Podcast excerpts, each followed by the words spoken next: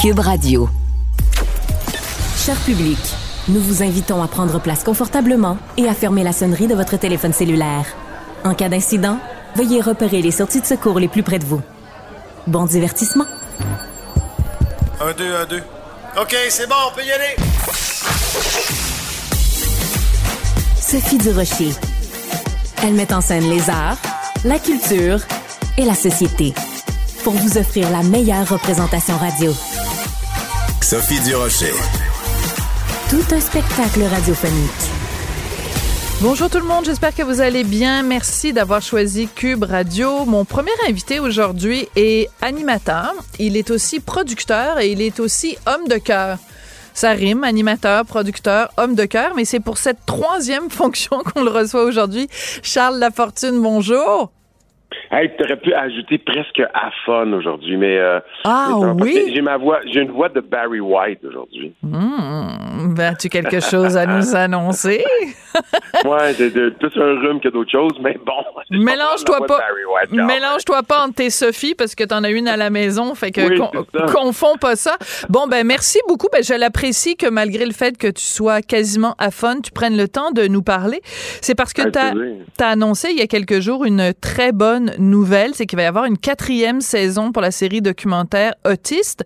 Le titre n'est pas encore euh, choisi, mais ça va être très différent des trois premières euh, saisons de la série. Qu'est-ce qui va être différent pour cette quatrième série-là, Charles?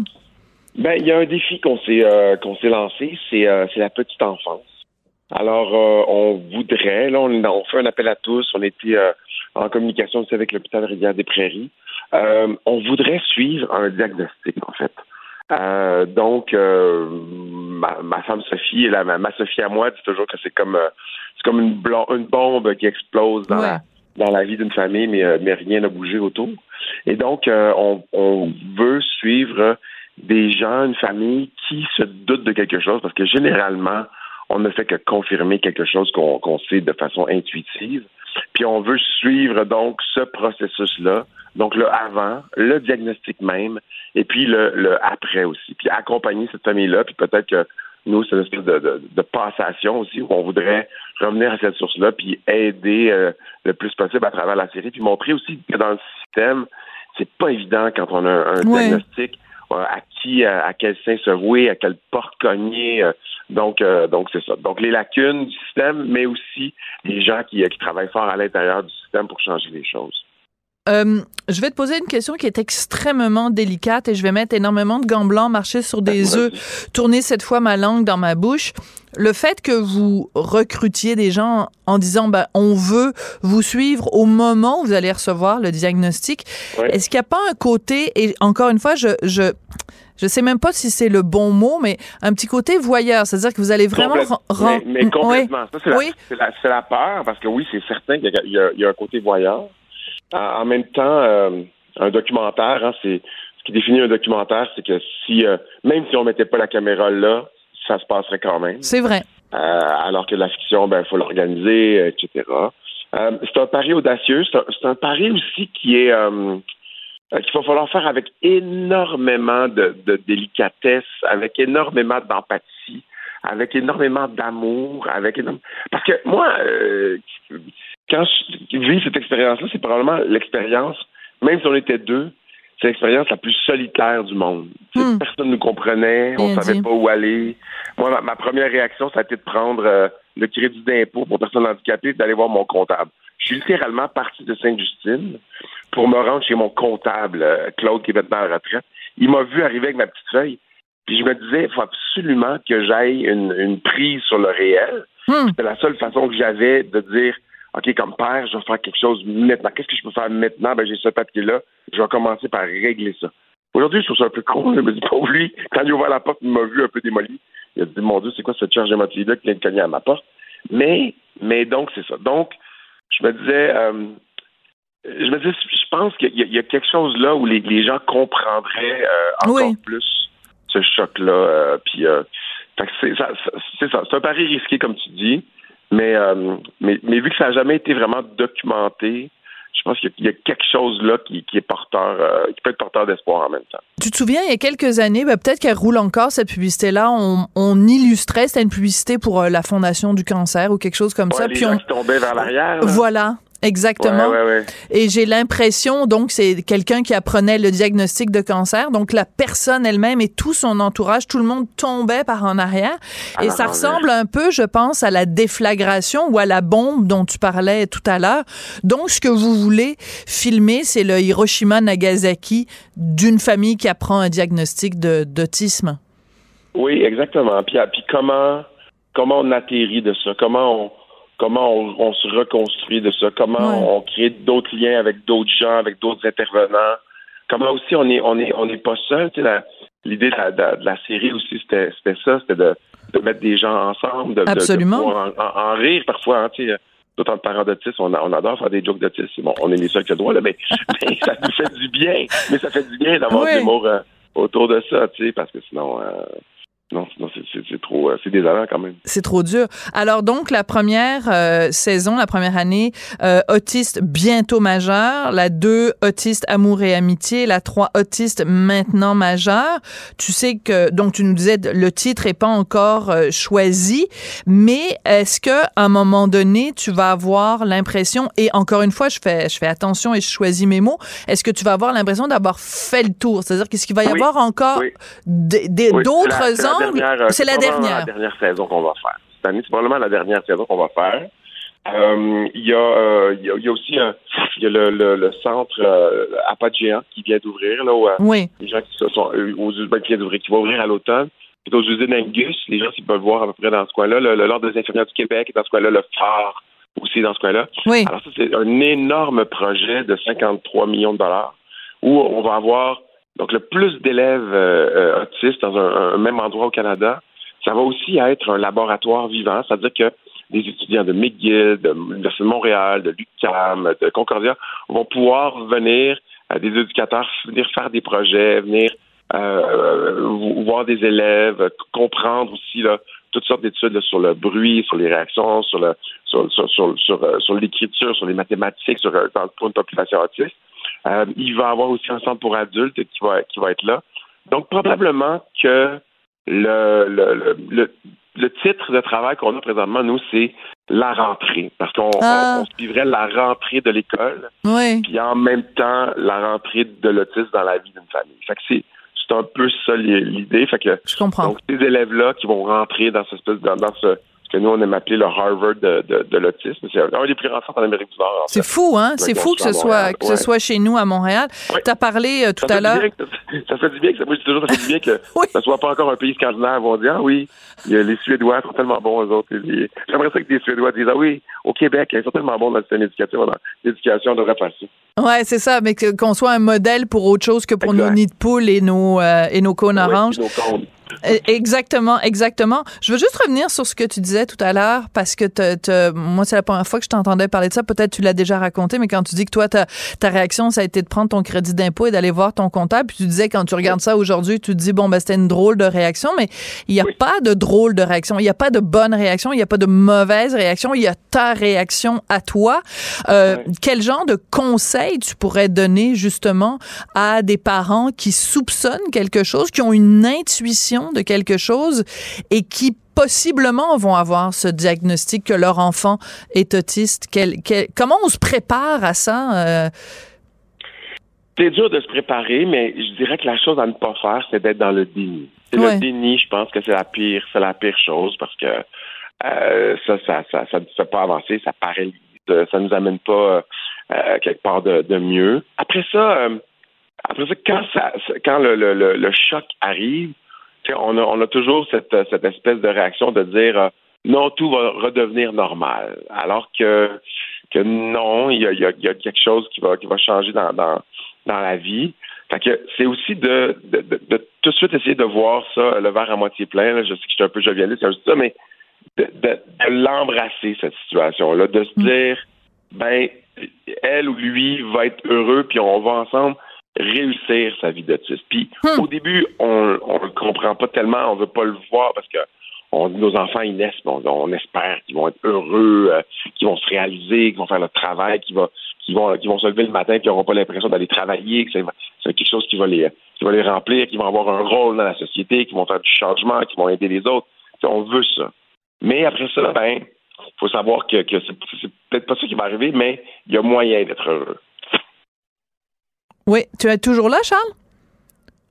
Ah, je pense qu'on a perdu Charles. Est-ce que c'est possible? Non, non, je me suis bien. Ah, ça fait que j'ai toussé comme tu voulais pas ah, ah, OK, d'accord. Mon Dieu, tu m'as inquiété. Je me suis dit, on l'a perdu. Il est parti chez le comptable, quelque chose.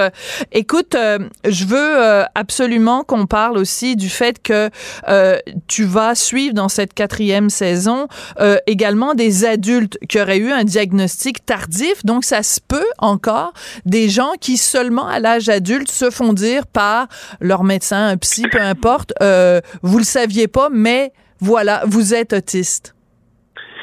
Ça arrive euh, souvent, euh, d'ailleurs, à des parents d'enfants autistes. Ah, euh, ouais. Qui arrivent, ouais, qui, qui, tu sais, parce qu'on il y, a une, forme de génétique là-dedans.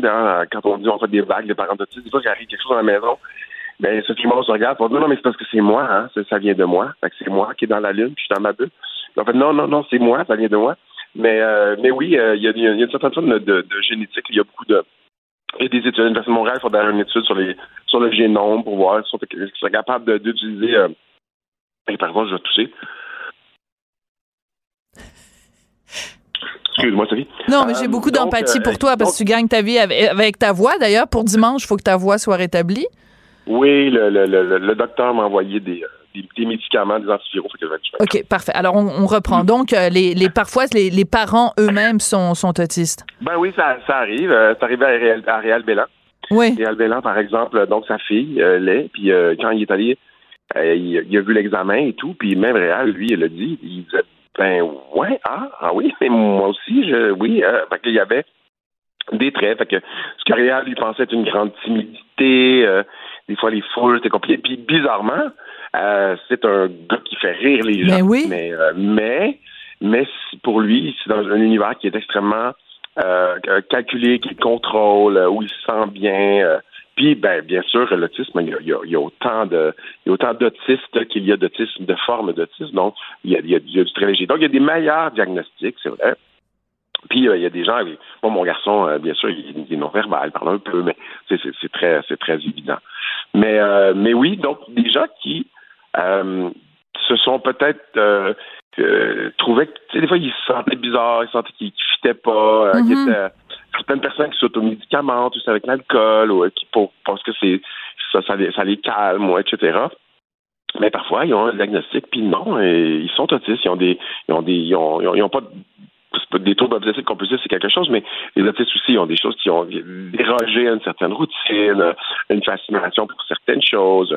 Après ça, est-ce que c'est handicapant? Ça, c'est la prochaine question. Est-ce que tu peux t'asperger c'est pas handicapant pour toi ou un autisme de haut niveau? Est-ce que c'est handicapant pour toi? Est-ce que tu peux quand même apprendre à, et, aimer puis avoir une famille, etc.? Oui. Euh, mais tu as quand même des traits euh, autistes qui sont pour toi. Tu sais, des gens qui sont du discernement de son, par exemple. Les gens, nous, euh, mettez-vous n'importe quel espace, un gros restaurant, vous êtes capable de suivre une conversation parce que vous êtes capable d'éliminer tout le son qu'il y a autour de vous. Votre cerveau, il est magnifique. Il est capable de dire, bang, ça, c'est du bruit de fond. C'est Sophie Durocher que j'écoute la table, elle me raconte une blague, puis je vais, je vais la rire. Mais si vous faites l'expérience de vous asseoir dans un restaurant très bruyant, puis euh, pendant que la personne vous parle, vous vous dites, je vais écouter tout en même temps. Il y en a, il y a des artistes ouais. c'est ça. Ils sont, ils sont incapables, le cerveau n'est pas capable de faire du discernement. c'est très difficile pour eux de se concentrer uniquement sur ce que Sophie Durocher dit. Tout, c'est comme si l'équilibre n'était pas capable de, de, de baisser là, toutes les potes de la console pour faire en sorte de se concentrer sur euh, un seul son. Ouais, je comprends. en même temps, ton exemple est pas très bon parce que tu as dit Sophie Durocher qui raconte une blague. Je pense que les gens vont surtout avoir tendance à écouter les sons ambiants parce que je suis assez mauvaise pour raconter des blagues. Donc, euh, mauvais exemple, mauvais exemple. Voilà. Écoute, il y a quatre autres euh, sujets dont on pourrait parler avec toi pendant la minute qui reste. Alors, je te laisse choisir au choix. Ce sera non pas le choix de Sophie, mais le choix de Charles. On peut soit parler de Indéfendable que tu produis soit parler de la voix que tu animes, soit parler du fait que tu es nouvellement propriétaire d'une maison à la campagne ou le fait que tu as eu un remplacement de la hanche au début du mois de janvier 2023. Euh, je vais y aller avec euh, Indéfendable. Bon, alors. Ben, vas-y. Euh, donc, euh, donc, Indépendable, on a commencé la deuxième saison. Oui. Euh, on a commencé à tourner cette semaine. Déjà, déjà. Oui, oui, on, était, on, est assez, on est assez en avance. Donc, on a. Ouais, moi, moi, je viens de lire l'épisode de 150. Chanceux, maudit chanceux. Ça marche bien. On est très, très contents. C'était la première fois qu'on. Il y, avait, il y avait cette tradition-là de la quotidienne, la Radio-Canada, depuis, depuis Marilyn. Et puis là, de commencer sa première saison-là à, TVA, ben, et que le public ait suivi euh, autant, euh, ça, a été, euh, ça a été vraiment pour nous, on avait un défi, on, l'équipe l'a relevé haut la main, donc on est vraiment très content. Puis moi, ce qui me fascine le plus sur des, des, des, des, émissions comme ça, où il y a plus que cette semaine, je pense a dit, on a fait 1,3 million. On a fait plus cette semaine indéfendable qu'à la voix. Donc, c'est énorme, le, public qui suit ça. Mais c'est de les voir ils ont des groupes de fans défendables, ah. etc. Et de les voir s'obstiner, puis d'avoir des théories. Des fois, ils ont des meilleures théories que le scénario. Bon, ben, oui, on aurait dû écrire ça, c'est. Ben oui, ben c'est ça. Ben, les scénaristes, enfin les auteurs euh, vont, vont sûrement s'en inspirer, mais c'est vrai. Euh, D'ailleurs, c'est drôle parce que tu me fais, tu me fais penser quand euh, Luc Dion faisait District 31, il allait voir aussi des fois sur euh, sur Facebook, puis les, les fans de l'émission aussi avaient toutes sortes de théories, puis se disaient mon Dieu, des fois il, il y a des il y a des idées qui sont pas mauvaises. En effet, on devrait on devrait s'en inspirer comme quoi comme quoi le public parfois a des bonnes idées. Écoute, c'est toujours un plaisir de. Comme quoi le public, comme quoi le public là, on, peut vraiment tarabiscoter des intrigues. On peut aller loin. Il est capable d'en prendre. En fait, des fois, tout à fait. On, va, on, sortit un peu, mais on fait ah non, ok, il est capable d'en prendre. Tout le monde est un suspect. Tout le monde est un suspect, j'adore ça. Je regarderai pas mon voisin de la même façon maintenant que, que tu m'as dit ça. Charles, euh, merci beaucoup. Euh, je sais que euh, c'est euh, toujours important de parler de la cause de l'autisme. Et ben écoute, bonne chance donc avec cette quatrième saison. Puis salut ta Sophie et salut Mathis également de notre part. Merci beaucoup. Puis s'il y en a qui connaissent des gens ou voudraient y participer, donne-nous ton adresse vous n'avez qu'à m'écrire à charles à pixcom.com, p i x c o m.com, charles à pixcom.com, tout simplement. Et comme tout est dans tout, ben c'est Pixcom qui, il y a 25 ans de ça, produisait l'émission Les... De Sophie, animée par une toute jeune Sophie Durocher. Vu que tu parlais de moi la troisième personne, je vais faire la même chose. Merci beaucoup, je t'embrasse. Salut, Charles. Salut, à bientôt, bye bye. Culture, tendance et société. Patrick Delisle-Crevier.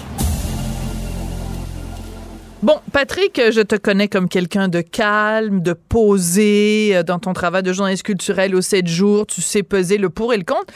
Mais là, t'es en tabarnouche, t'es fâché contre des publicités qui font passer les hommes blancs pour des débiles légers, m'as-tu dit. Et tu vas pas avec le dos de la cuillère, mon beau Patrick?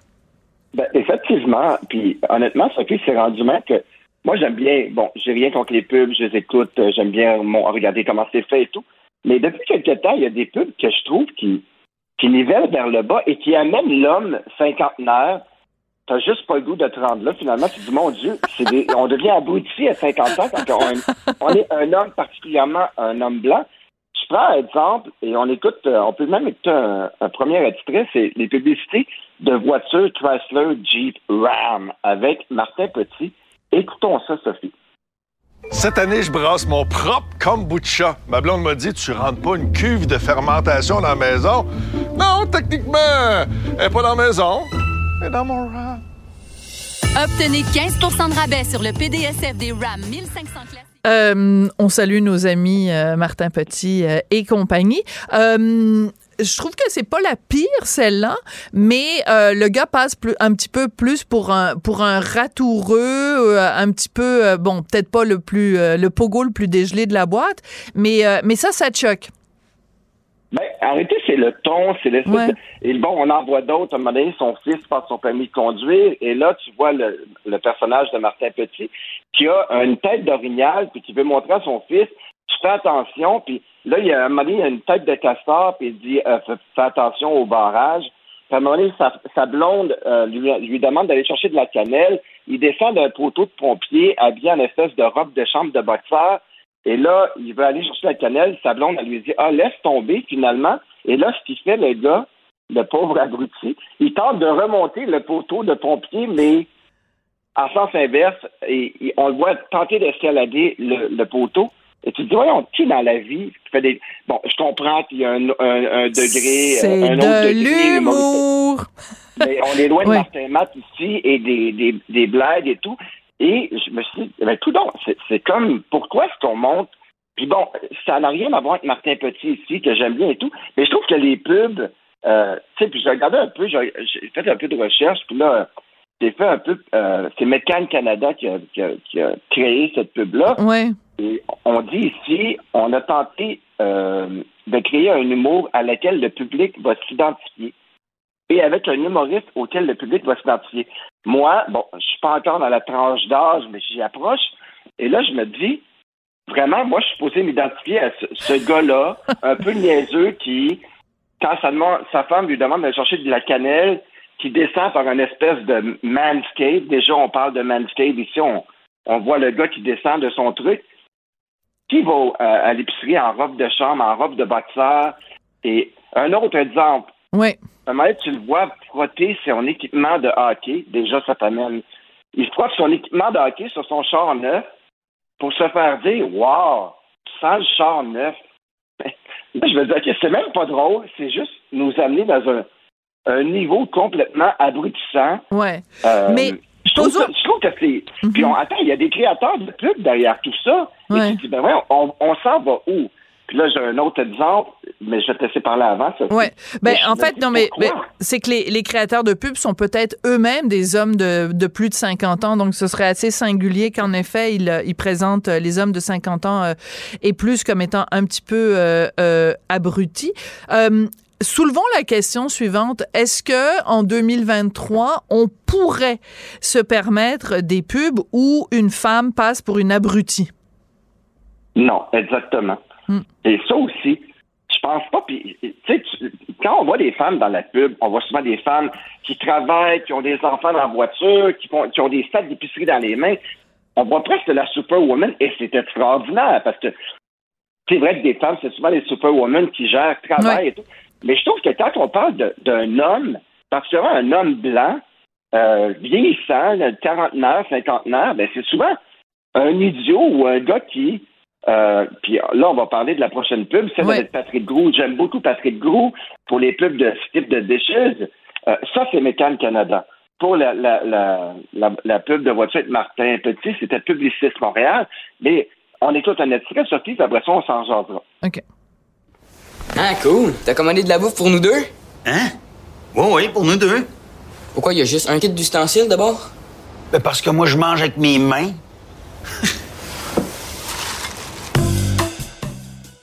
ouais. Un peu homme des cavernes, pour ne pas dire homme des tavernes. c'est ça. Là, on est supposé trouver ça drôle parce que l'humoriste mange de la salade, je ne sais trop quoi, avec ses mains devant son fils, parce que ce qu'on comprend, c'est qu'elle a commandé juste pour lui. Donc, déjà, encore là, c'est un fils à la maison qui te commande à, manger. Normalement, l'homme moyen, intelligent, dit Hey, as-tu faim, mon fils? Est-ce que je commande quelque chose?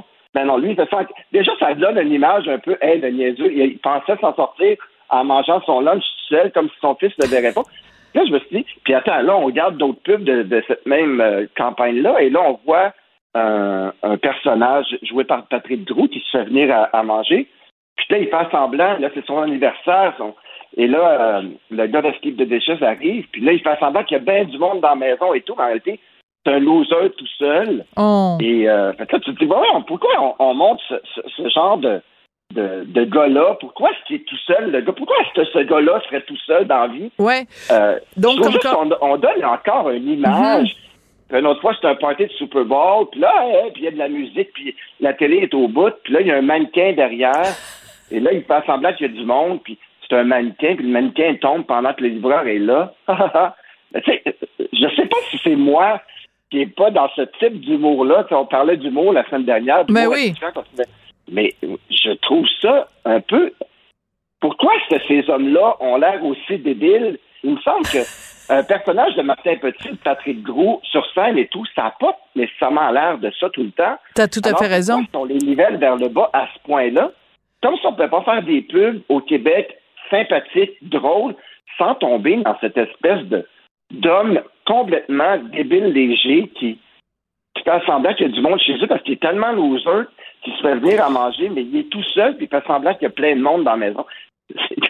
C'est pas drôle, c'est triste. Ouais. Mais je te poserais exactement la même question que je posais avant, c'est-à-dire ce personnage de, de perdant là que tu nous décris.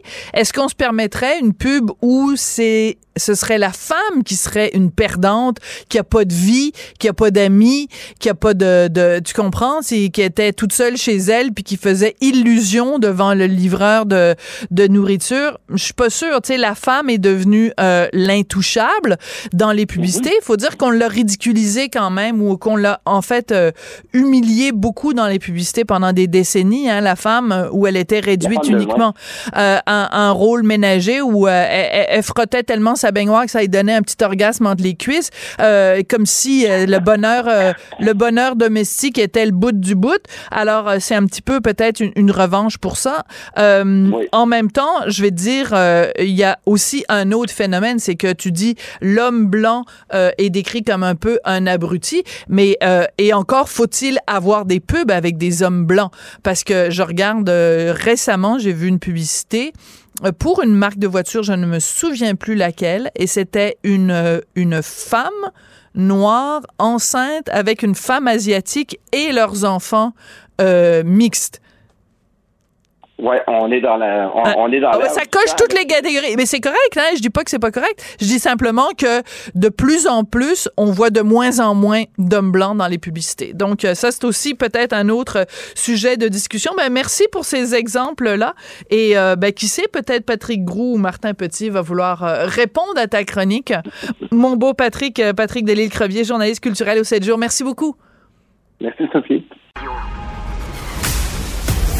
Elle se déplace du côté court au côté jardin pour couvrir tous les angles de la nouvelle. Pour savoir et comprendre, Sophie Durocher. La rencontre Nantel du Rocher. Non, non, non, c'est pas une joke. Sophie Durocher. Duduche, elle va se défendre. Guy Nantel.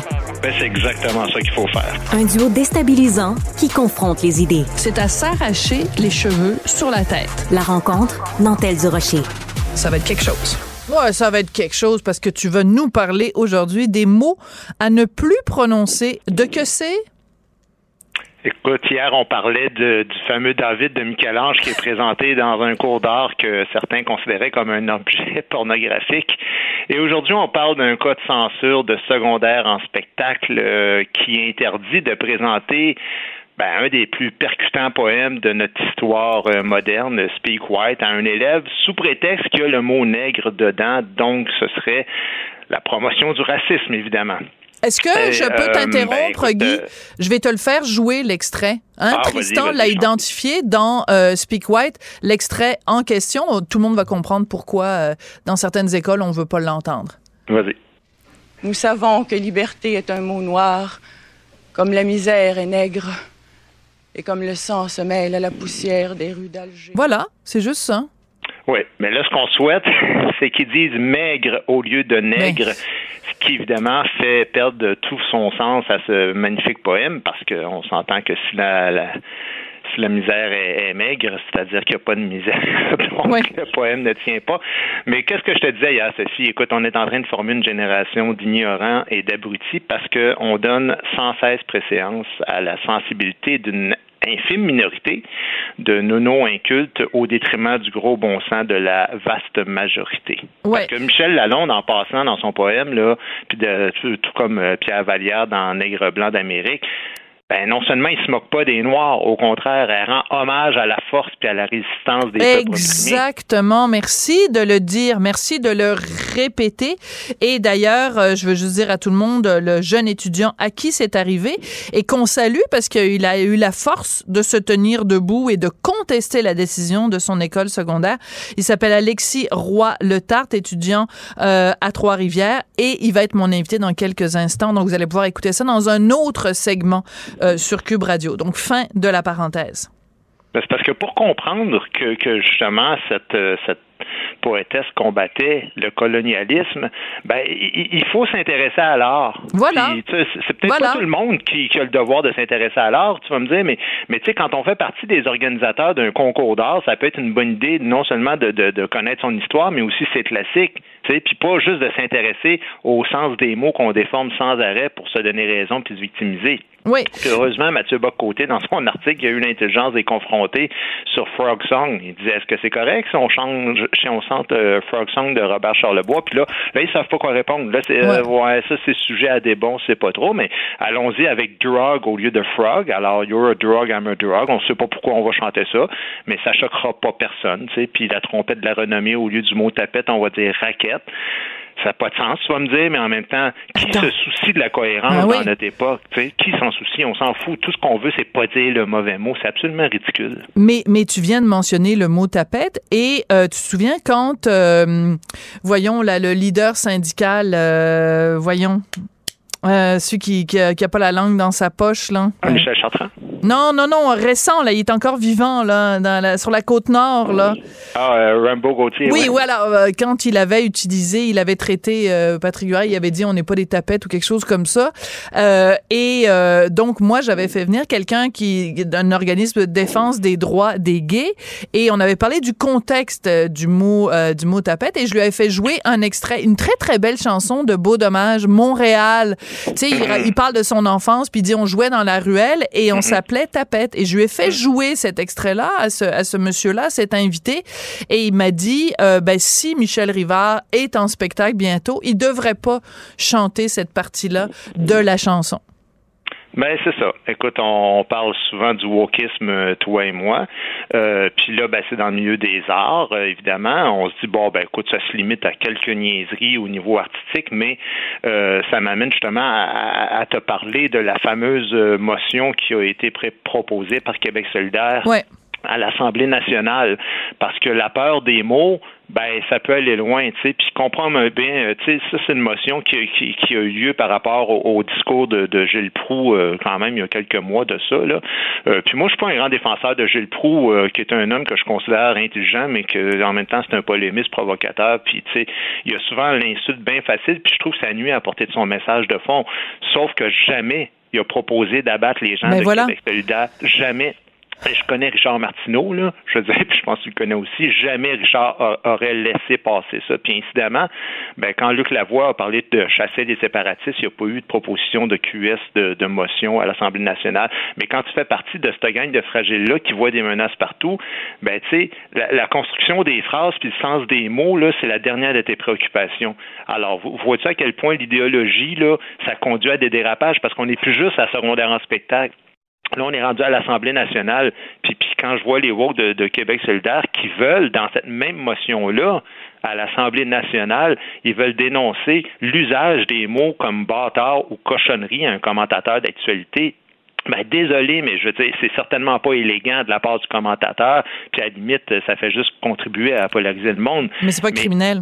Est-ce que c'est l'Assemblée nationale qui doit se mettre à polisser le langage des citoyens? Faut-il avoir peur des mots à ton goût? Fait que tu vois à quel point ça peut aller loin, cette histoire de toujours peur, la peur qui est totalement, qui tétanise des gens par rapport au contexte puis comment les gens vont prendre ça.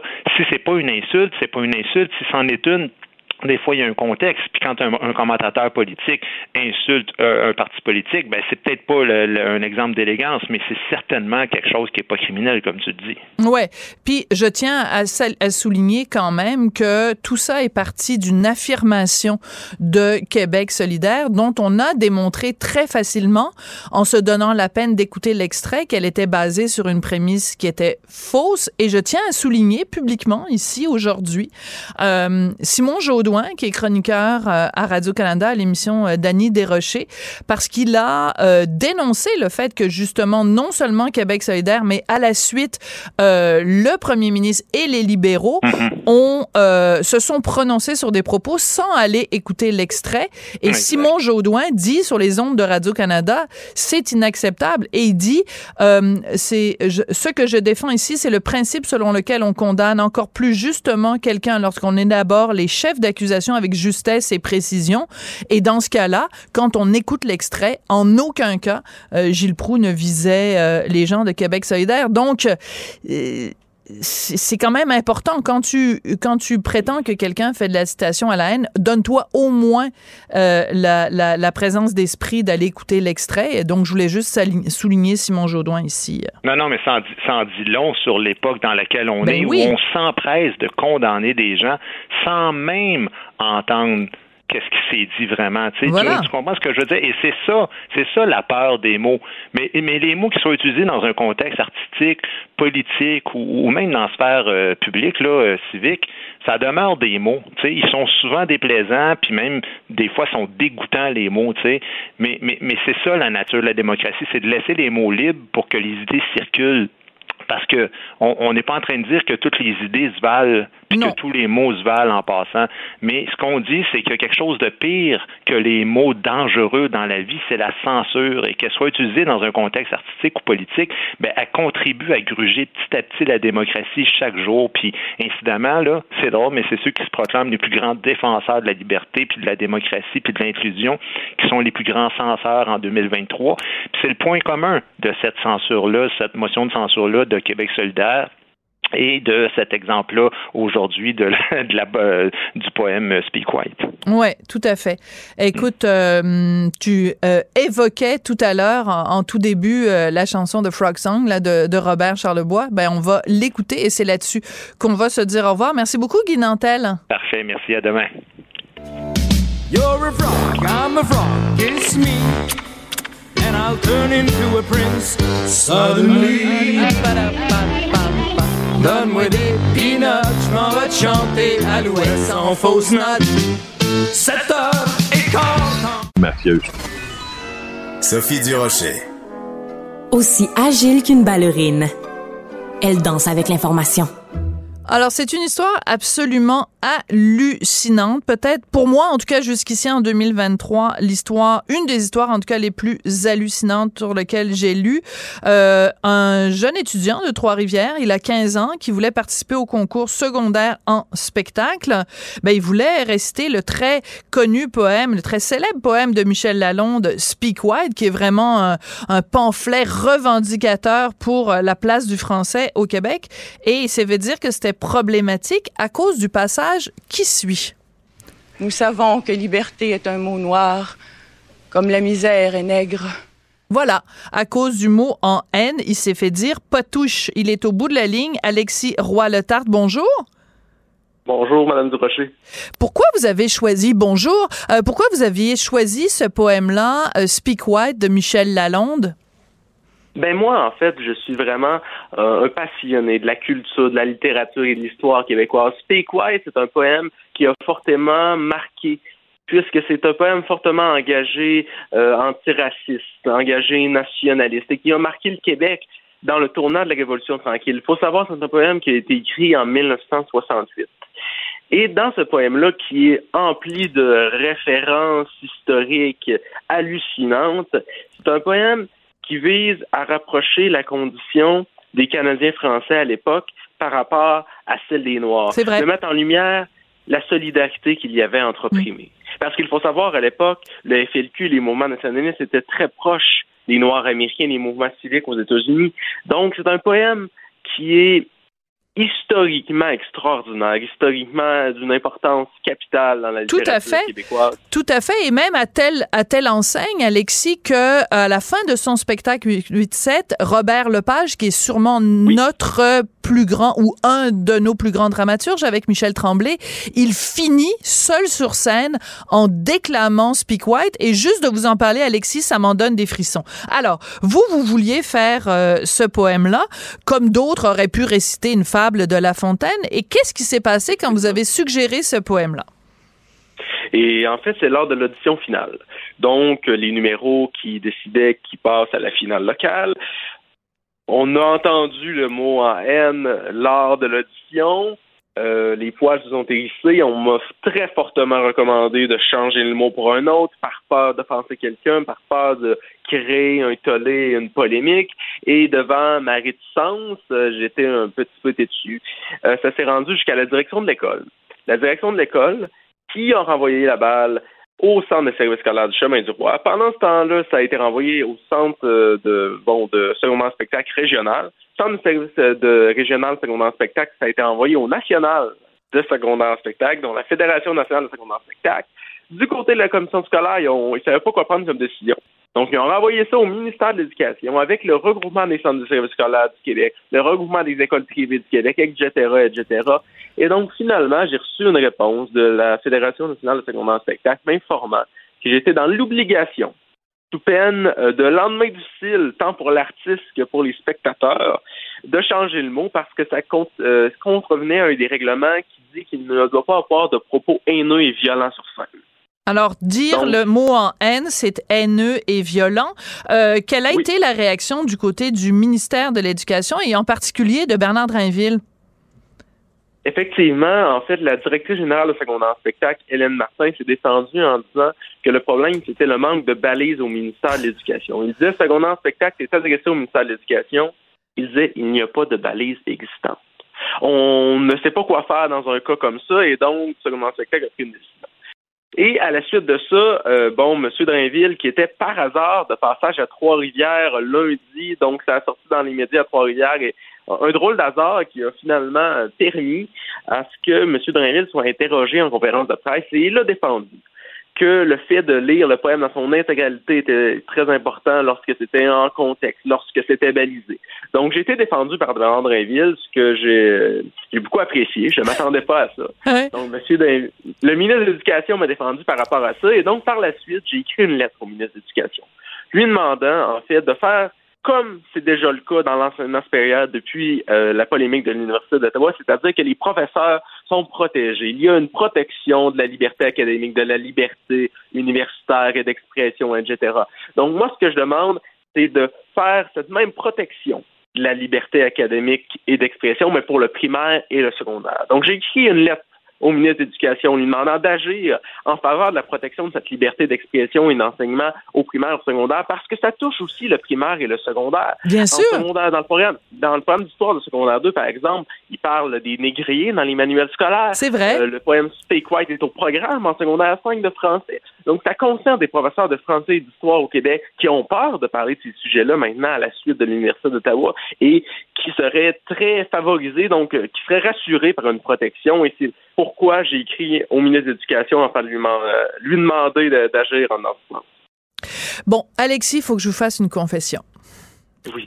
Ici, à Cube, on est comme 22 euh, à tomber, euh, à craquer complètement pour vous. On capote sur le fait, vous avez seulement 15 ans, vous vous exprimez dans un français. Pardon? 16 ans. 16 ans? Ah bon, OK. Ah bon, ben alors, vous n'êtes pas si impressionnant que ça. Alors, vous avez juste 16 ans. Non, non, je vous taquine. Mais euh, tous mes collègues qui sont en régie, euh, tout le monde est, extrêmement impressionné par, bon, non seulement la qualité de votre français, euh, par la, la, l'aplomb dont vous faites preuve et aussi par votre détermination parce que c'est pas tous les, les, les, jeunes de 16 ans qui écrivent une lettre au ministère. Et en fait, ce que vous voulez, c'est faire changer les choses. Donc, qui nous dit que, je sais pas, moi, dans dix ans, peut-être, euh, Alexis Roy-Letarte, euh, le Tarte, pardon, euh, premier ministre du Québec? Bien, moi, je vais me présenter aux élections de 2026. Je le cache à personne.